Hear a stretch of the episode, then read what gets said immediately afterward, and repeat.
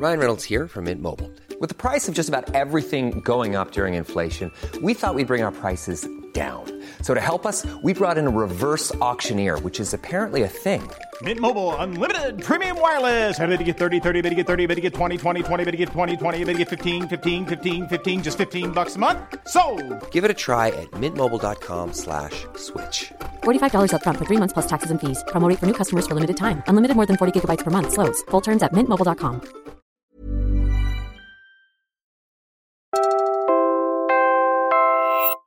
You're listening to Puma Podcast. So pagdating sa energy source ng Pilipinas, isa sa primary source natin yung Malampaya gas field sa May Palawan area. Nade-deplete na yung supply na yon. So mayroon talagang risk in the future na mawalan tayo ng kuryente kasi depleted yung supply. So magkakaroon possibly ng mga rotational blackout, Pagdating sa mga bagay na ayaw nating mangyari kapag summer, brownout na siguro ang number one. At nangyari nga ito kailan lang. 300,000 Meralco customers in Metro Manila, Cavite, and Rizal were affected by rotating brownouts on May 8. The Department of Energy said this was because of the quote, tripping of the Bolo Masinloc 230 kilovolt line 2, which led to the tripping of Masinloc units 1 and 2, end quote. Here's Energy Undersecretary Rowena Cristina Guevara talking to reporters a day after. there was heavy rains and lightning in that area. Tinamaan yung transmission line nila. And in fact, Energy Secretary Rafael Lotilla mentioned, quote, recent prolonged power outages in Panay and Negros, unquote, as well. The DOE also expects the Luzon grid to be placed under yellow alert 15 times for the rest of the year. But they noted too that a red alert is possible if a repeat of the tripping incident occurs. Basically, these alerts are a sign that our demand is high and our energy reserves are low and may not be able to meet this demand. Low bat, kumbaga. Hi, ako si Trisha Aquino, Puma Podcast. You're listening to Teka Teka News. This is the third episode of a series on energy transition, the communities affected by it, and what it takes for us to be able to have power in our homes. We talked about Batangas City and the fisher folk whose lives have been both disrupted and improved by the energy projects there.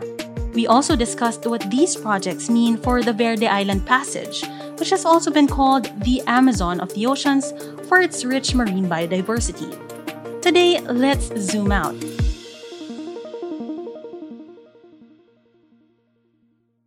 Hindi lang Pilipinas ang nangangailangan ng kuryente, kundi ang buong mundo. So, what does this mean for us? Here's Cherry Salazar. She's a multimedia reporter for the Philippine Center for Investigative Journalism, or PCIJ. You've heard her in our other episodes, and by now you know that she spent a huge chunk of last year looking into energy transition. Yun yung tinatry na isolve ngayon ng Department of Energy by looking for other sources. Dahil doon sa ongoing na territorial dispute kasi sa China, yung oil and gas exploration natin, medyo affected din talaga siya. Kaya ang tinitingnan ngayon ng DOE, yung pag-import. Kaya tayo na sa LNG, ano? Liquefied natural gas or LNG is natural gas that is cooled down to about minus 160 degrees Celsius. This cooling transforms the gas to liquid form, making it easier to store and transport. To be utilized, LNG is converted back into its gaseous form through reheating. This process is called regasification. Ito si Elisa Lopez, reporter din ng PCIJ.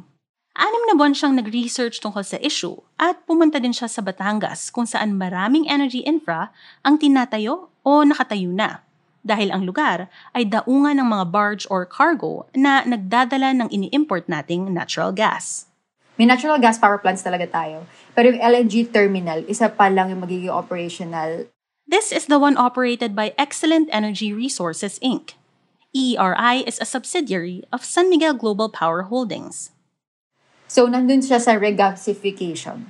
Tapos, gagamitin na siya nung power plant na malapit sa kanya para mapatakbo yung plant na yun. Ang LNG terminal usually meron siyang importation area and dito binababa yung LNG. So, it usually nasa coastal area siya dapat para mas accessible. So, after the importation, may regasification process. And then, pagkatapos nun, saka naman yun itatransport to the power plants na gagamit sa kanya.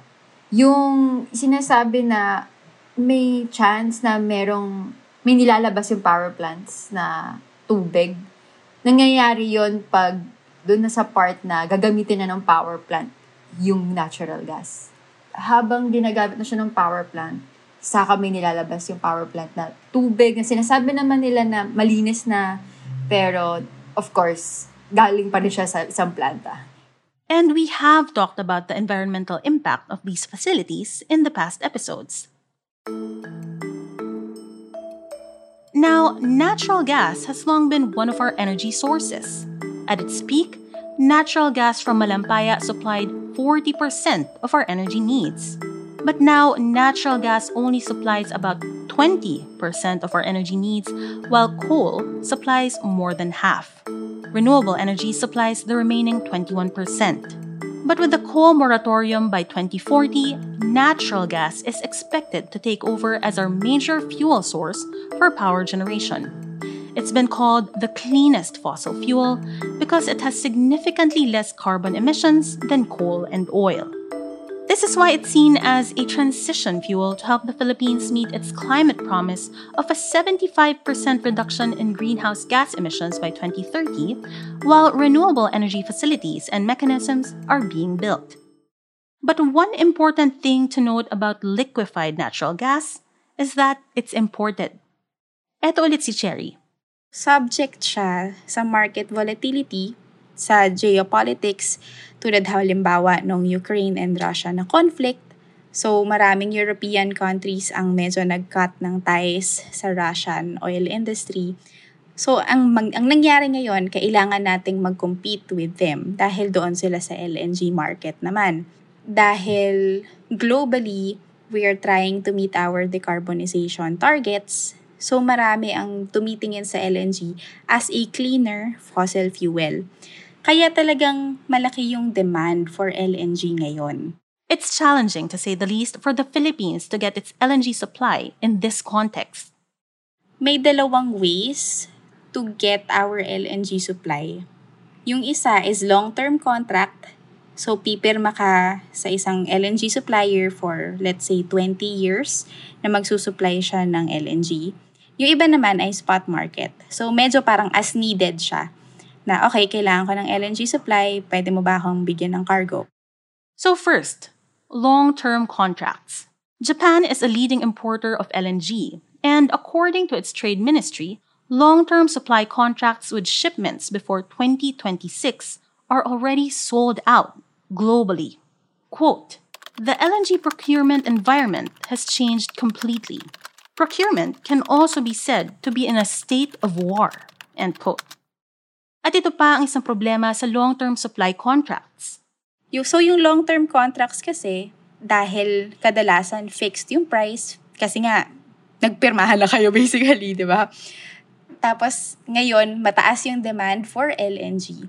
Mayroong mga suppliers na nagde-default sa existing contracts nila para mag-cater doon sa ibang bibili ng supply nila dahil mas mataas yung pwede nilang ipagbenta sa supply. So, ang nangyayari, yung mga una nang napirmahan na contracts, hindi nila nabibigyan or hindi nila nasa-serve yung contract na yon. Even if there are penalties in the contract, okay lang yon kung mas malaki naman ang kikitain nila by turning their back on the original agreement. Eh, ano naman ang issue sa spot market? Sa spot market naman, dahil nga medyo parang as needed yung pagbili ng LNG, subject siya sa kung gaano ka-volatile yung market. So ngayon, mataas yung demand, hindi pa nagka-catch up yung supply, yung price, magko-compete ka rin talaga. So for poorer countries, nahihirapan sila to get their LNG supply kasi there are other countries, other richer countries that are willing to pay more. And unfortunately, these problems in energy supply are expected to exacerbate the cost of living crisis. That's according to the Global Risks Perception Survey of the World Economic Forum. It was released in January. And the cost of living crisis is seen as the biggest global risk in the next two years, despite the climate crisis that we know and feel is happening.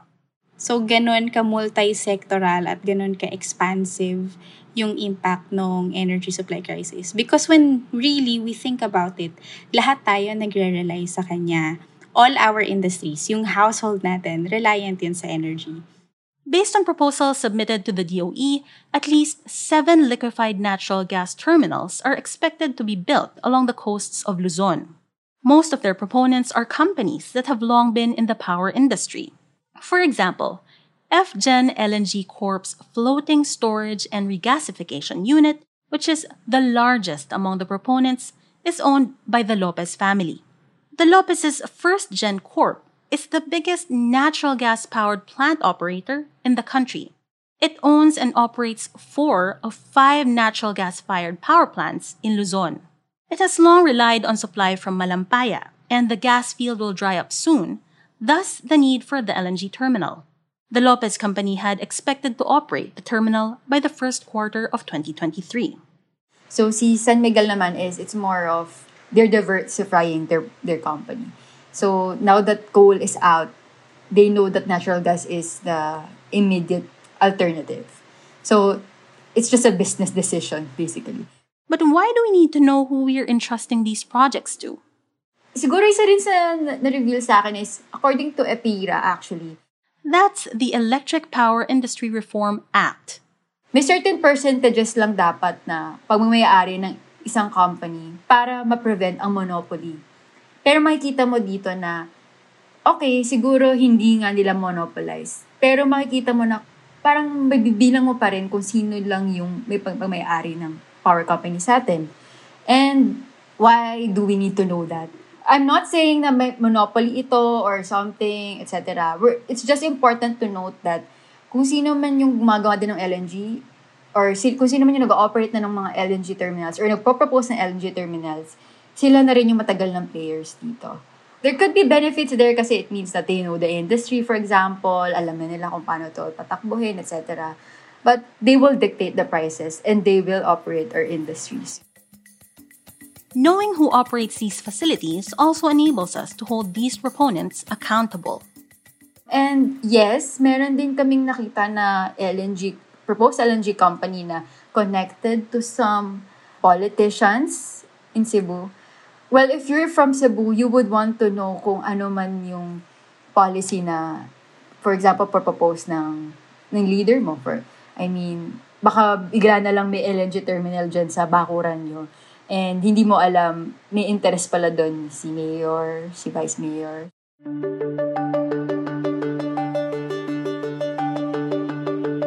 And that was today's episode of Teka Teka News. This is the third of a series on energy transition, the communities affected by it, and what it takes for us to be able to have power in our homes. We'll get into renewable energy and the role you and I might be able to play in energy transition in the next episode. That's the last of the series. Again, I'm Trisha Aquino, Puma Podcast. This episode was produced by myself and co-written with Cherry Salazar and Elisa Lopez of the Philippine Center for Investigative Journalism. Bitin sa kwento? Check out the articles, infographics, and pictures of the communities and the fishermen who live here on their website. That's pcij.org. This episode was edited by Pidoy Blanco. Follow Teka News wherever you listen to podcasts, including YouTube. Thanks for listening.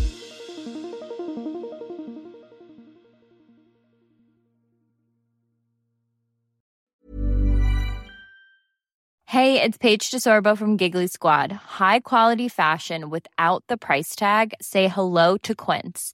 I'm snagging high-end essentials like cozy cashmere sweaters, sleek leather jackets, fine jewelry, and so much more. With Quince being 50 to 80% less than similar brands. And they partner with factories that prioritize safe, ethical, and responsible manufacturing. I love that. Luxury quality within reach. Go to quince.com slash style to get free shipping and 365 day returns on your next order. Quince.com slash style.